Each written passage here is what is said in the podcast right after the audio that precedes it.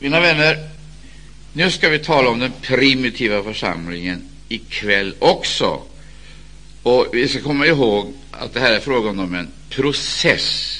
Alltså, en process. Primitiva församling, vad är det? Och hur har denna primitiva församling, alltså ursprunglig, det som var ifrån begynnelsen, hur har denna process fortskridit? En viktig fråga. Vi måste få veta det.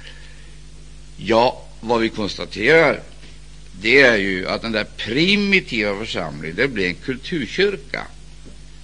En kulturkyrka. Och om jag säger katolsk, då menar jag inte i första hand romersk-katolsk, utan jag menar en katolsk allmännelig kulturkyrka, vilket i realiteten innebär att det som från början var en frälsningskyrka, eller om jag använder uttrycket som kan vara lite, kanske lite primitivt, men en frälsningsanstalt blev en kulturkyrka och fick på något förunderligt sätt en helt, en helt annan gestaltning. Och man kan fråga sig vad var det som gjorde att det blev så, och dessutom att det började så tidigt. Vi läser ju Bibeln. Jag hoppas ni gör det.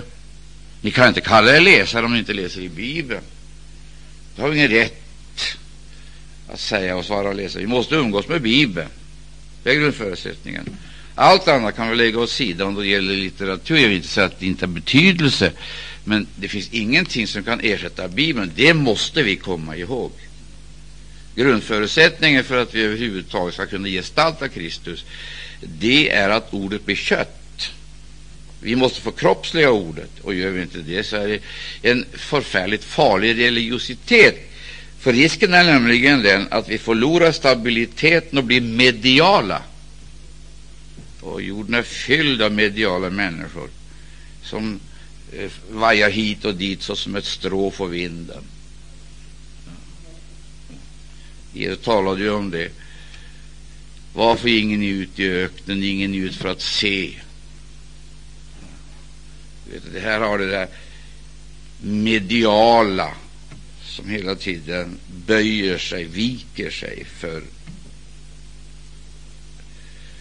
vindkasten. Men det glömmer vi nu. Du förstår, den här medialiteten, den är egentligen fruktansvärd. Vi kan, ju kalla, vi kan kalla den vad vi kan kalla den karismatisk, eller vi kan kalla den någonting annat. Det har ingen som helst betydelse, därför att den leder egentligen till, utan att vi utan att vi tänker på det, så leder den fram till någonting osunt. Mycket osunt. Vi blir andedyrkare, eller för att använda ett annat uttryck som är lite finare, spiritualister. Ja. Och för att göra det kort och koncentrerat så vet du att spänningen kommer att stå eh, mellan det spiritualistiska och det intellektuella, och det är egentligen en väldigt meningslös strid. Det är ju en väldigt meningslös. Och det ska vi inte uppehålla oss vid här ikväll, utan det är frågan om den primitiva församlingen. Den primitiva församlingen, det representerar, ja, det är egentligen det ursprungliga. Det som var ifrån begynnelsen. Men så ser vi tendensen redan i efterapostolisk tid. Apostlarna går ur tiden och ersätts av apologeterna. Apostlarna hade ett speciellt ämbete, en speciell myndighet och kom att förmedla ett budskap utifrån helt andra utgångspunkter och ett helt annat ursprung än de som sedermera kom att kallas för kyrkofäder och apologeter. De försvarade visserligen evangelium, men de hämtade sina vapen ifrån hellenismen, ifrån den omgivande kulturen, eller också ifrån judaismen. Och vi har ju skolor, framför allt den här utomordentliga bildningsanstalten i Alexandria, vi kan säga man kan faktiskt härleda judaistiska tendenser och hellenistiska tendenser från Alexandria, och de kom de här influenserna att påverka församlingen redan i ett tid, på ett tidigt stadium. Och därför så har vi brev som är väldigt polemiska i den här boken. Vi kunde nämna några. Judaismen, Galaterbrevet, hellenismen, Kolosserbrevet. Det var en slags, nästan ett slags trefrontskrig som församlingen var inkastad i.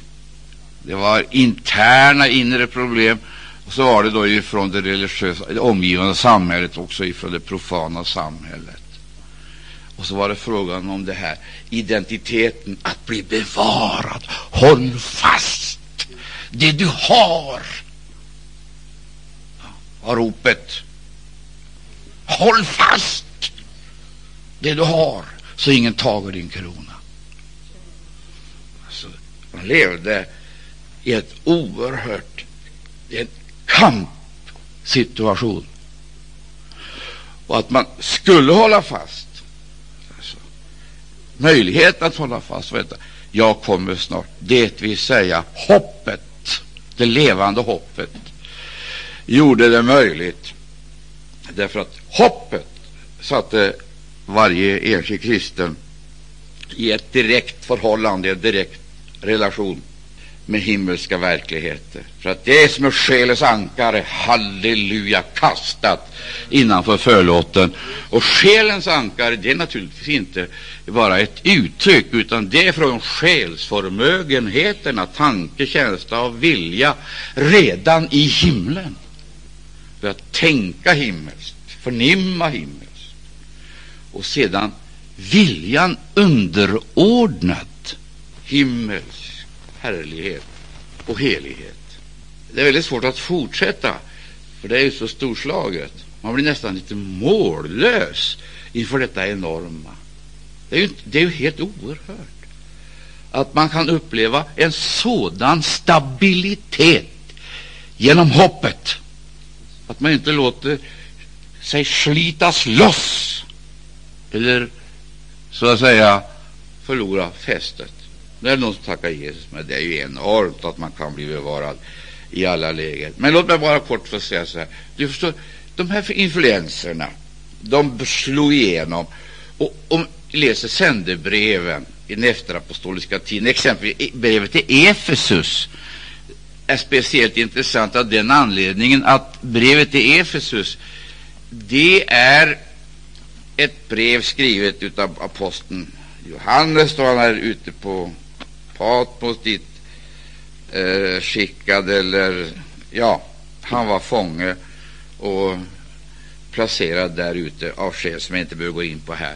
Men han skriver till Efesus speciellt och betonar, riktigt beskriver någonting som egentligen ingen kunde se med sina ögon. Det kunde inte registreras med de fem sinnena. Man kunde inte se det, man kunde knappt höra det. Och ändå så hade det skett alltså en nivåförändring.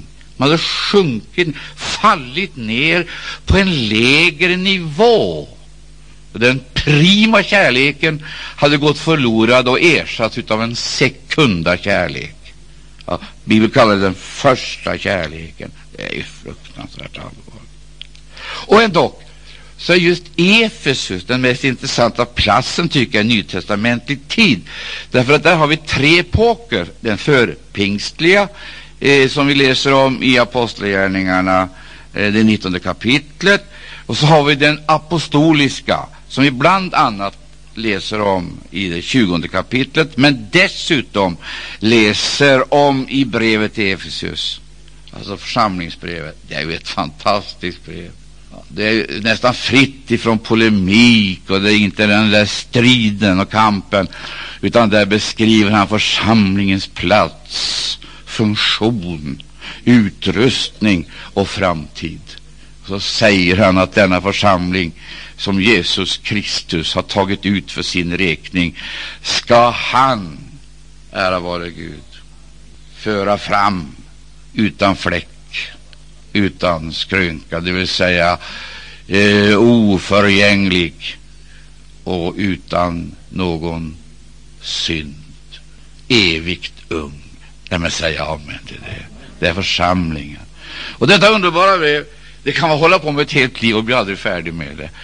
Ett helt liv så kan man läsa det brevet, därför att det berör så kolossalt många områden. Och dessutom så ser vi att dessa oerhörda sanningar, de förs ner på ett plan så att det står klart att det är ingenting som ligger där borta eller där ute, utan det här ska förverkas här och nu. Det ska fungera. Nu ska det fungera. Det ska fungera i familjelivet, det ska fungera i församlingslivet och det ska fungera i arbetslivet. Nu är det väl enormt. Så här har vi ju ett enormt budskap. Och så ser vi också då eh, vad församlingen har för fiender. Och det är inte små saker vilka fiender denna församling har. Den kamp vi har att utkämpa, det är inte en kamp mot kött och blod. Man kan gå in i detta och fråga sig, vad menar du Paulus? Det är inte en kamp mot kött och blod, utan mot ondskans andemakter i himlarymderna. Och därför så manar han denna församling som har fått så mycket, upplevt så mycket och förnimmer denna Jesu Kristi närvaro i gemenskapen så säger han så här att vi måste bli starkare i Herren. Därför att det är en styrkedemonstration, det ska vi aldrig komma ihåg, det ska vi aldrig glömma. Men det var inte frågan om muskler, psykisk kraft. Det kan ju finnas tillfällen då vi tycker att vi känner oss så uruselt svaga eh, så att vi knappast eh, vågar tro att vi ska komma igenom. Känner oss nästan urslagna. Och ändå också visar det sig att Gud har aldrig problem med vår svaghet. Guds stora problem det är vår styrka, att vi är så starka. För att när jag är svag, säger Paulus, då är jag stark. Stämmer det? säger Amen. Ja, och så heter det att Guds kraft, den fullkomnas i svaghet. Pris Gud, fullkomnas i svaghet. Och så heter det, därför heter det, bliven allt starkare, bliven allt starkare i Herren. Och den bestämmelsen är mycket, mycket viktig. En liten parentes. Du, det finns knappast någonting i tiden, vågar jag påstå, som är så skört som församlingen. Det låter så motsägelsefullt, men det beror på, förstår du, att denna skatt, den har han lagt ner i lerkärl har lagt ner Gud tog en väldig risk, för det finns ingen som lägger ner skatter i lerkärl. De lägger man in i bankvalv, sätter vakt och bygger upp så att säga, riktiga befästningsverk rikt, av, med betong så att inte dessa skatter ska gå förlorade. Det är man mån om. Det bevakar man. Det satsar man också på att bevara. Men så heter det denna skatt, den största av alla, har han lagt ner i det mest bristfälliga. Förstår du det? Om du inte riktigt fattar det så har jag en rekommendation till dig. Spegla dig. Spegla dig själv i ordet, så får du se. Du förstår, vi är ju inte precis några stora, mäktiga, starka, säkra och särskilt bildade. Jag vill inte undervärdera någonting, verkligen inte, men nog upplever vi att vi är som stoft, eller hur? Vi känner väl det. Men det är inte problemet. För du vet ju att det var av stoft som Herren gjorde en hel kar. Bara han får hand om stoftet. Bara han får hand om det, förstår du. Då kan han göra en hel kar utav ett stoff. Tror du det så säger jag med. Så det är ju inte hopplöst för någon. Men förutsättningen, grundförutsättningen är ju alltid den att han får hand om materialet. Det gör mig. Då kan han göra någonting. Men så säger Paulus någonting annat, vilket är dråpligt och dramatiskt. Han säger detta har han gjort av en alldeles speciell orsak. Ja, därför att ingen ska kunna berömma sig att det är någonting som kommer ifrån människor. Det är ju det som är vårt stora problem. Alltså, vi kan producera och presentera. Eh, och jag höll på att säga också, det vi kan stoltsera med och berömma oss av, det är det som ligger i vägen. Det är ju det som är i vägen. Det blir alltså självförverkligande istället för Kristusförverkligande.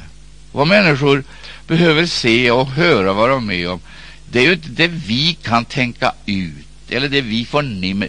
Paulus går så långt så han säger vi predikar icke oss själva. Det var ju befriande, eller hur? Utan Kristus. Och det må vara, det må vara klart. Ursäkta att jag ropar. Jag borde ju vara saktmodig och behärskad. Jag är snart 70 år. Men kan du tänka dig att man känner att det är så bräckligt? Det är så bräckligt. Så när kraften riktigt tänder, då upplever man att man saknar nästan förmåga att kunna, om inte filtrera, kultivera. Man blir så inspirerad så man känner man måste ropa. Den heliga Ande verkar i vårt hjärta. Och det är som om hjärtat brister. Och Paulus, han menade att han hade skäl att berömma sig. Han räknade upp en hel katalog på företräden och eh, på eh, så att säga, meriter som han hade i sin bakgrund och som var både imponerande och spännande. Vet vad han säger? Hör här. Allt, allt, och jag har funderat många gånger på det där, betraktar han som ett avskrede. Hör du det? Ett avskrede. Och då är det självklart att han hade inte hamnat i någon negativism. Han var ju inte kulturfientlig eller människofientlig eller samhällsfientlig. Det var han inte på något vis. Han var ju en väld, hade en väldig livsaptit. Han hade en våldsam livsaptit. Och jagade mot ett mål som han hade ställt upp. Och för att kunna komma vidare det, mot det som han sökte med iver, med ett totalt engagemang, så var det nödvändigt att han kunde kapa banden bakåt, förgeta, glömma både positivt och negativt, ha hela den värld av upplevelser bakom sig, men hela tiden ha Kristus framför sig. Det måste vi säga amen till. Kristus framför sig. Vad är det du ser? Vad är det som attraherar, jagar eller driver? Vad är det? Vad var det han såg för någonting? Han hade en passion, förstår du. Och du ska veta att jag har sysslat med det här under hela mitt liv. Och ju äldre jag blir, så blir det här allt mer intressant och gripande. Han längtade efter att nå fram från de döda. Och han uttrycker det så här. Hans passion, det var att förenas med Jesus. Allting annat är bakom. Det får inte förhindra det som var nödvändigt, viktigt och angeläget att förenas med honom. Men han talar inte att förenas med honom i hans härlighet, utan förenas med honom i en död likadan som den Jesus hade lidit. Och då kan man fråga sig vad han egentligen menade. Jag ska inte gå in på det. Men det är helt uppenbart att han såg framför sig ett martyrium som skulle ge honom härlighetens krona. Det är du. När allt det närvarande förlorar sina, sina förfärliga, förfärliga dödsgrepp, för det är ett dödsgrepp, över människan och hon upptäcker att det finns något högre, något mera än det horisontalplanet kan erbjuda. Ära vare Gud, något som kommer ned ovanifrån. Och kan du förstå? Han väntade inte att han skulle få allenast, utan han levde i det här.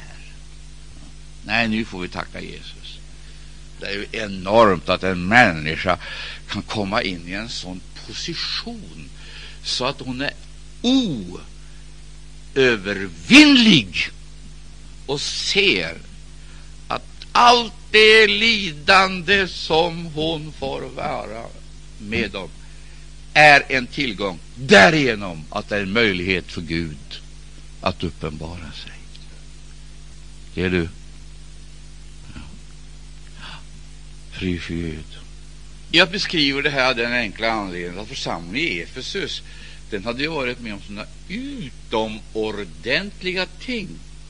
Paulus han redogör för det här i sitt visionära brev då han redogör för församlingen, församlingens utomordentliga position, församlingens myndighet, församlingen i nutid, församlingen i framtid.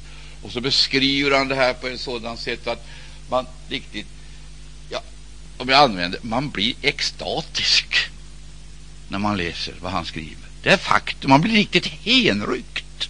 Och, och på samma gång så ser vi att denna gudomliga koloni, himlens koloni i tiden, är så skör, så bristfällig att det kan bli på det sätt som det hade blivit i Efesus. Tre epoker, den förpingstliga och den apostoliska, och så kommer den efterapostoliska tiden. Vi läser i sändebreven. Man tycker liksom att det är så tragiskt. Det sägs till och med det att om du inte omvänder dig och gör sådana gärningar som du gjorde i förstone, då ska jag komma över dig och flytta den ljusstake som nu ger dig ljus. Så ta bort uppenbarelsen. Vad är församlingen utan ljuset, det himmelska? Vad är församlingen utan den visdom? En förening, ett gille, en intresseorganisation för fromt folk. En församling är ingen korporation, det är en kropp. Församlingen är ingen organisation, det är en organism. Jag tar lite tid med det här. Tänk att det ska så lite till för att det här liksom går sönder. En liten stund, en liten avvikelse som möjligen kan innebära att man börjar dyrka det skapade före skaparen. Eller också att man upphör att prisa och lova Gud såsom Gud. Lovprisningen, tacksägelsen tona bort av någon anledning. Upphör att lova och prisa. Alltså, det var ju inte det församlingen hade gjort, utan det var det hon underlät att göra. Det hon underlät att göra. Och så skedde det en förskjutning, en perspektivförskjutning, en märklig perspektivförskjutning, det vill säga de synliga tingen gled in, zoomades in i blickfältet och det tillkommande tonade bort. Du, broder och syster, du kan inte se det på verksamheten, projekten, aktiviteterna, det syns inte där Men det finns något som är känsligare än någonting annat, och det är andebedömningen. Man känner att det är någonting som inte riktigt stämmer. Det är något disharmoniskt. Nå, vi slutar med den delen och så säger vi kort så här. Underlåtenhet. Man börjar dyrka. Man blir verksamhetskristen. Och det kan man bli på flera sätt. Man sätter annat i centrum och så märker man inte den här förändringen. Man börjar dyrka gåvor. Ja, förälska sig i helbrägdagörelse eller andra manifestationer. Man dyrkar gåvor framför givaren. Den tendensen är inte ovanlig. Jag håller mig till Paulus, jag håller mig till och så vidare. Man dyrkar tjänster. Det är heller inte ovanligt. Man får favoriter. Och så fastnar man vid, så att säga, detaljer och gör det till en helhet och därmed så har alltså avguderiet börjat. Om jag skulle fråga er här, älskar du Jesus? så jag är helt övertygad om att ni allesammans skulle svara naturligtvis gör vi det. Men är det så säkert? För att när vi lyssnar på Paulus så finns det någonting i hans budskap som inte gör halt liksom framför fasaden. Han går rakt in. Går rakt in och gör det här väldigt närgånget och personligt. Om någon icke har Herren kär, där ska vi väl sluta ändå. Den här avskedshälsningen till församlingen i Korint, om någon icke har Herren kär. Skulle det vara någon som icke har Herren kär? Varför? Han säger det på sitt speciella sätt med ett alldeles speciellt och angeläget, men alldeles speciell angelägen udd. Om någon icke har Herren kär, så vare han välsignad, glad eller lycklig. Nej, naturligtvis inte. Så skulle vi kanske ingen uttrycka det, men risken är att det får den betydelsen. Jag ska inte förklara varför, jag bara konstaterar att det finns en sådan risk. Om någon icke har Herren kär, så vare han ett annat tema i en avskedshälsning är ju överraskande. Och så säger han någon icke Herren kär, så var han förbannad. Maranata. Ännu märkligare. Ett arameiskt uttryck som icke är översatt. Ett, I ett brev skrivet till en grekisktalande församling. Varför? Ordet maranata var lika viktigt som ordet amen och lika vanlig som ordet amen. Och allt som de överhuvudtaget företog sig måste ställas i relation till detta. Det är detta som är det avgörande. Om någon icke har Herren kär, så var han förbann. för var, var han förband, Maranata, det vill säga, du vår Herre kom. Hoppet, evighetsperspektivet, tillkommelsen. Vi måste leva i tillkommelsen. Annars så kommer vi aldrig att fungera. Det kommer aldrig att fungera. Hur mycket verksamhet vi bedriver, det är det som är det stora problemet i vår tid.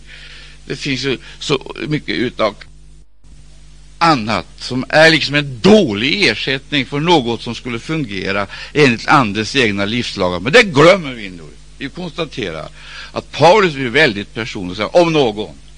Du är en av dessa någon. Du är en av dessa någon. Det vill säga, det är tid för att pröva sig själv, inte inför verksamheten eller inför gåvor och tjänster, men inför budskapet om Jesu tillkommelse. Längtar du efter Jesus, min älskade vän? Det är frågan. Och så utformades det i sång och vittnesbörd och förkunnelse. När jag var barn, då sjöng man Lever du idag, min vän? Säg över Kristus ditt allt fråga var dag och lever jag livet som Kristus befallt.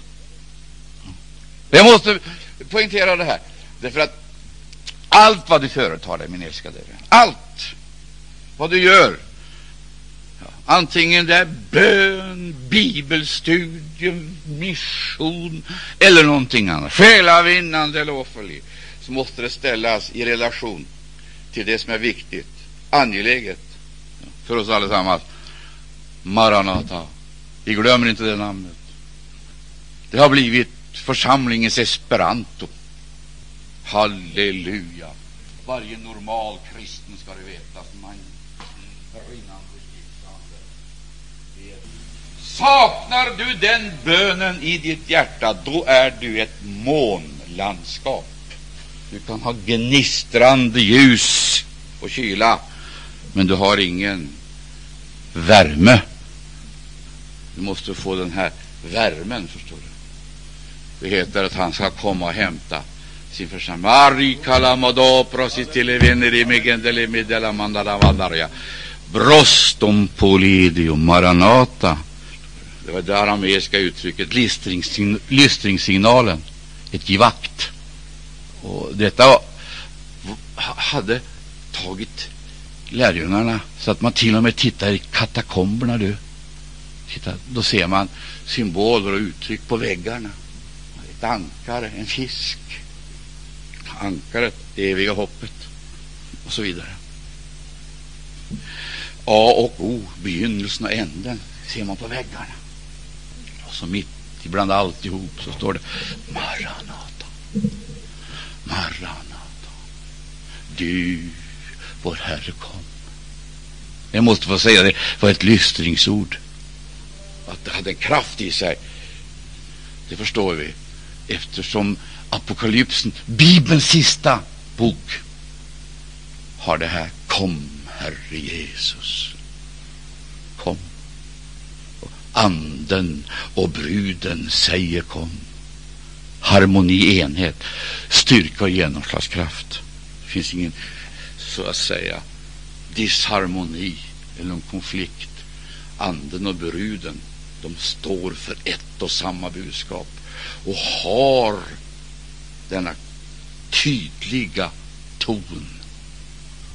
Och det är sån styrka i det här när anden och bruden ropar sitt kom så det slår igenom. Församlingen reser sig upp. De flesta hade ju på ett eller annat sätt varit i kontakt med lidandet, martyriet. Man hade sett det på nära håll. Många hade svikit sin Herre då de drabbades, men då de skulle trösta varandra i nöden och i lidandet. Och de liksom kände fruktan och ängslan gripa tag i sig. Vet du vad de sa till varandra? De kunde inte ropa. De viskade inte.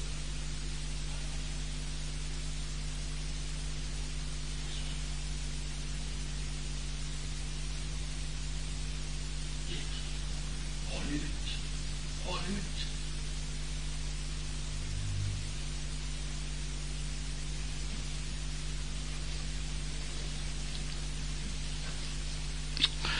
Shulimitera matara magantoros. Shikele me papolivere pilinerios. Någon tackar Jesus.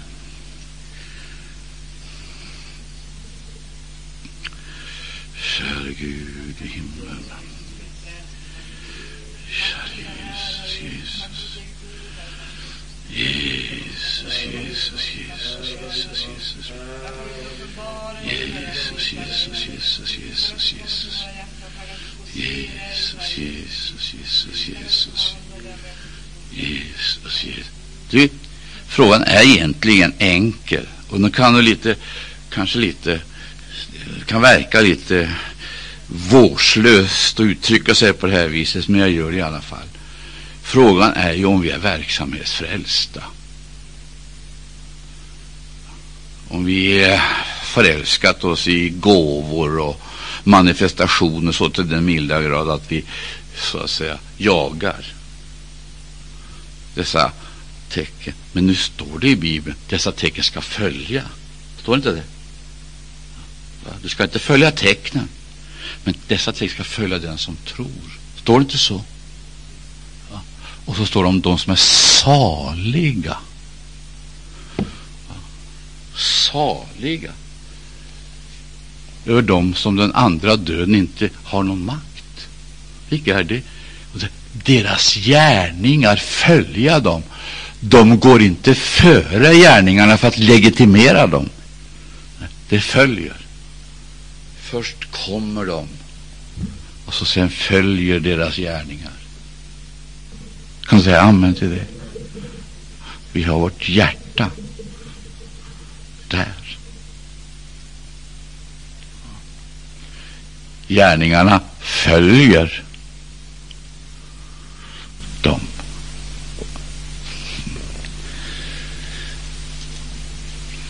Tänk efter en liten stund. Det är en väsentlig skillnad att följa tecknen och att försöka meditera sig inför andra människor ända in i himlen för att övertyga om att jag är den som jag säger mig vara.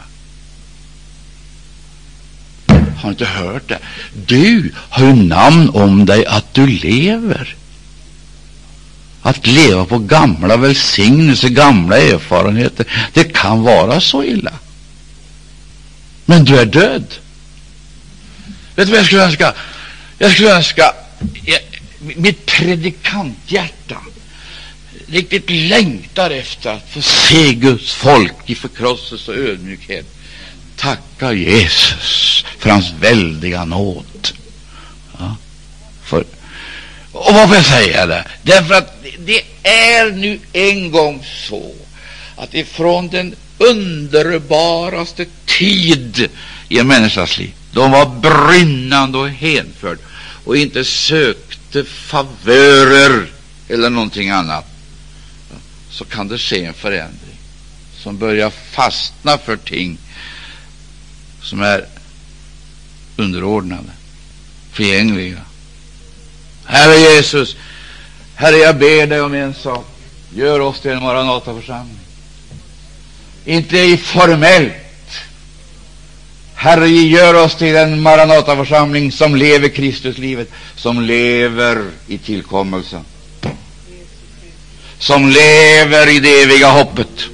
Gör oss till en fungerande Maranataförsamling som kan förmedla dessa himmelska signaler på ett trovärdigt sätt om din tillkommelse. Gör oss till Maranatavittnen. Gör oss till Maranatavittnen. Vi vet att det här är ingenting som vi kan ta oss själva. Vi kan inte träna oss till det. Men vi vet att då den heliga Ande kommer över oss och fylla oss så blir vi dina vittnen, uppståndelsevittnen, martyrer som med överbevisning och genomslagskraft kan ropa ut i tiden med profetisk skärpa att Jesus kommer. Han kommer. Stämmer det? Så säger jag amen. Han kommer. Herre, Herre, vi ber inte om att bli stora. Vi ber inte om att få makt och inflytande. Vi ber inte om det. Käre Gud, men vi ber om ynnesten att få bli korsbärare i din efterföljd. Ynnesten, kära Herre Jesus Kristus, att få följa dig tätt i spåren. Be om ynnesten Åh, oh, halleluja, halleluja, att vi kan överträffa vår mänskliga brist och denna himmelska utstrålning når människorna fastän vi kanske själva inte har en aning om det. Du vet det. Gör oss till en Maranataförsamling. Gör oss till Maranatavittnen. Gör oss, kära Herre Jesus, till bärare utav denna himmelska visdom Hjälp oss att rätt uppfatta och förstå och tillämpa korsets budskap. Det budskap som är en dårskap för de kloka och visa. Kär Gud, kär Gud, kär Gud, kär Gud. Låt denna gudomliga nåd få behärska våra liv. Och låt, kära Herre Jesus, förvissningen, visionen om din tillkommelse få dominera så att vi upptäcker att det inte är en doktrin eller dogmatik, inte ens eskatologi, det är en livsstil. Ett liv att leva, ett vittnesbörd att bära, ett budskap att förmedla. Du, Kom ihåg, glöm det aldrig. I budskapet om Jesu tillkommelse finns det inte ett uns av fanatism eller svärmeri. Det är det mest normala och naturliga liv som en kristen kan leva. Det som är vanligt, det är ljumheten. Men det är perverst. Det är en dementi. Och därför så säger himlens Gud att han vägrar att överhuvudtaget ha någonting med ljumma att göra. Vägrar. Därför att de gör ut helt felaktiga signaler. En ljum kan aldrig med hänförelse, övertygelse säga att Jesus kommer. Det slår emot. Det är inte trovärdigt. Det är en felaktig signal. En ljum kan möjligen säga han kommer, men han kommer inte så snart. Anpassar sig till tiden, assimilerar sig i tiden. Men en ljum kristen kan aldrig sjunga himlens sånger så det griper.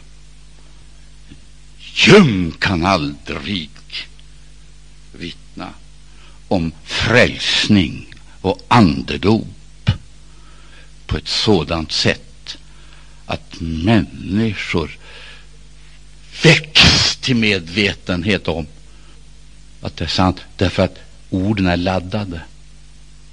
Det är en slags himmelsk kärnkraft. Du kan säga, hör du, jag är glad för att jag är frälst på ett sådant sätt att syndare faller till seger. Du kan sjunga hymner och visor. Du kan göra vad du vill. Det rör inte kan ställa upp med allt som överhuvudtaget människan kan åstadkomma och prestera. Det är möjligt att man kan fälla en tår. Man får en stämning. Men det är ingen som blir frälst på det. Ta en gitarr. Jag älskar inte, så att säga, den här primitivismen. Jag tänker inte odla den, men jag vet att där anden är, där är yttre arrangemangen väldigt provisoriska. Hör du det? De är så provisoriska att hjälplösa stackare kan ha något särskilt att meddela av erfarenheter och upplevelser. Och man lyssnar på deras vittnesbörd därför att det finns en ton i det som är helt oersättlig, som inte kan spelas eller imiteras. Äktheten, det upplevda signum. Är du glad för att du är frälst? Vi behöver inte arrangera och organisera för att intressera och attrahera. Nej du, vi behöver inte ens reklammedlen och medierna. Men däremot måste vi ha brinnande hjärtan. Brinnande hjärtan. Då blir det enklaste vittnesbörd på ett förundligt sätt som en kärnladdning. Ska du komma ihåg. Vad är det? Det är den primitiva församlingen. Och den primitiva församlingens kännetecken, det är inte ämbeten. Det är inte vigda kyrkorum. Det är inte sakrament.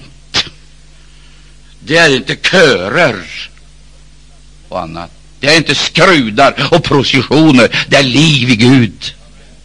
Uppståndelseliv. Tror du det så säger jag amen. Bibeln sa klart och tydligt genom Herren Jesus Kristus att vi ska vara beklädda. Icke sant? Men inte narraktigt utstyrda med kåpor och skrudar, men beklädda med kraft ifrån höjden. Säg amen. Där ligger hemligheten. Och kommer vi inte dit, då gör vi Guds rike en stor tjänst genom att avveckla rörelsen. Lägg ner för all del.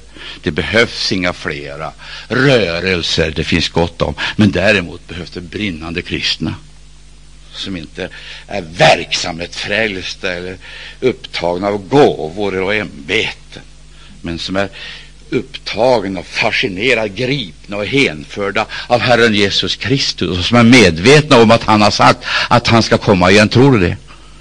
Och Bibeln förklarar att han ska komma och hämta dem som hör honom till. Där har du avgörande. Hör honom. Det är inte frågan om att han disponerar några timmar av vår tid. Vissa resurser. Hör honom. Det är äganderätt, inte dispositionsrätt, men äganderätt. Herren behöver dig, min broder. Herren behöver dig, min syster. Och det gör han därför att det heter du är hans. Han är det, Kan du säga amen till det? Så står det klart och tydligt han ska hämta dem som har älskat, älskat, älskat hans tillkommelse. Maranata. Jag säger igen vad jag sagt många gånger. Jag kommer att upprepa det här så länge jag är i tiden. Det man älskar, det sjunger man om. Det man älskar talar man om. Det man älskar, det skriver man om. Det man älskar, det drömmer man om. Där finns det rum för poesi, lyrik. Det finns rum för allting, skulle jag vilja säga, men framför allt för profetia. Jag kan snart inte tala svenska. Jag har älskat hans tillkommelse. Vi förstår. En, denna kärlek den har en sådan dimension och en sådan kvalitet att det inte existerar någon motsvarighet någonstans på denna jord. Och detta har han lagt ner i lerkärl. Ja, det bor i ditt hjärta. För att det ska bevisas att det du bär på, det du bär fram, inte har kommit från människor. Du har inte lärt dig det, bildat dig till det, utan det är från Gud, härlighetens fader.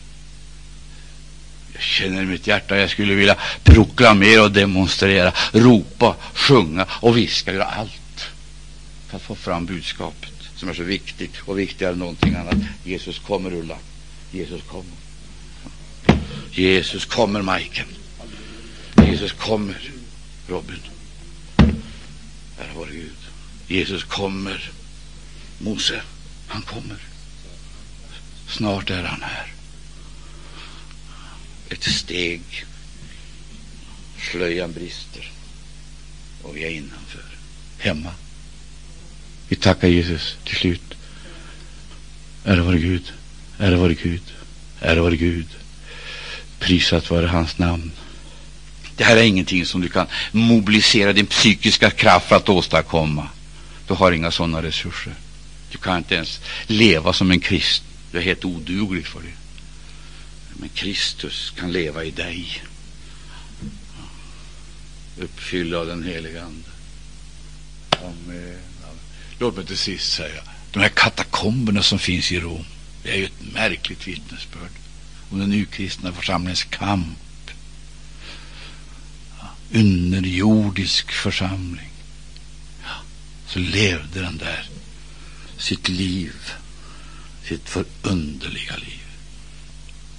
Jag skulle nästan vilja säga så här, att varje levande församling är egentligen ingenting annat än en katakombförsamling. Varje levande församling är egentligen underjordisk i den meningen att den är helt okänd av världen och uppfattad som något som en ja, epidemi. Den dag församlingen får anseende i världen, då har han förlorat sin identitet. Då är det inte längre Kristus som regerar, utan Antikrist och Antikristande. Bara ett ord till slut. Den här katakomförsamlingen hör du, som levde sitt liv. Underjordiska liv. Hade sina gudstjänster och delade sin gemenskap. Den var ju helt okänd egentligen. Ointressant. Och så blir kristendom. Det blir statsmakt, statsreligion av någon förunderlig anledning så att man bytte bort sina kännetecken, ja, sina insignier och sin myndighet till favören av att bli erkänd, godkänd, accepterad i tiden. Och vet du vad som hände? De stora makthavarna fick intresse för katakomberna. Men vet du vad de gjorde? De bytte ut de där enkla utrymmena med basiliker, kyrkor. Och gjorde något riktigt fint utav de här katakomberna och därmed förstörde de hela historien. Förstörde alltihop.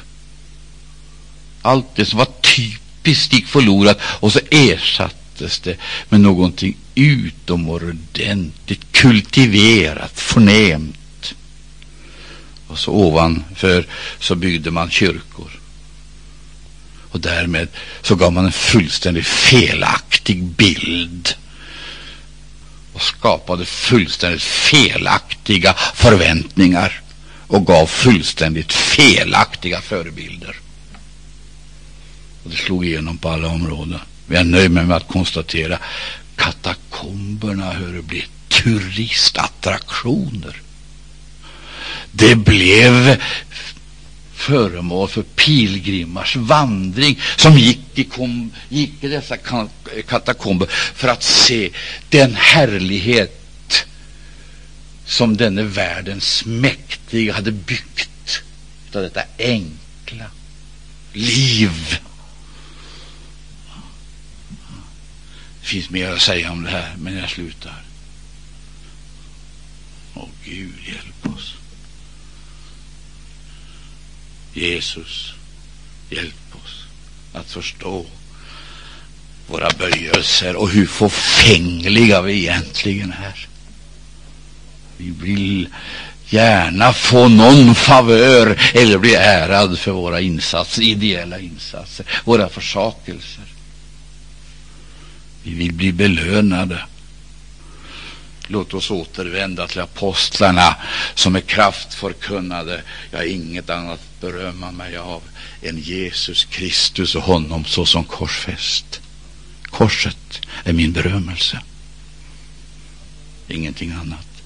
För att genom korset, ja, prisat vara Herrens underbara namn, är världen korsfäst för mig, men också jag för världen. Vet vad det är? Ur kristen tro gestaltat i ett liv för Herren Jesus Kristus. Kan du tänka dig katakomber? De blir riktigt, de blir riktigt förnäma och fina och attraktiva. Det blir en väldig attraktion att få gå till de här platserna. Och vad ännu värre var, man kunde skaffa sig absolution genom att gå på de här trapporna. Om du biktade dig så kunde prästen säga, du gå i de där trapporna ett antal gånger så får du syndernas förlåtelse. Inte tillräckligt många gånger så kunde du få syndernas förlåtelse för tusentals år framåt. Men Gud, hur är detta möjligt? Hur är detta möjligt? Du, du kan gå till våra första föräldrar. Till och med i lustgården fanns det en orm redo att utgjuta sitt fördärvbringande gift i människans sinne. Nu slutar vi ikväll. Herre, vi ber dig inte om katakomber. Vi ber dig heller inte om förföljelse. Vi ber dig inte om kyrkor eller någonting. Men vi ber dig om ynnesten att få leva livet tillsammans med dig som de första kristna gjorde. Herre, vi ber dig, ge oss denna kärlek som inte söker favörer och fördelar och som inte frågar hur mycket det kostar. Som inte har förbehåll och reservationer allt eftersom självbevarelsedriften dikterar. Vi ber dig om ynsten att få bära smededräkten tillsammans med dig.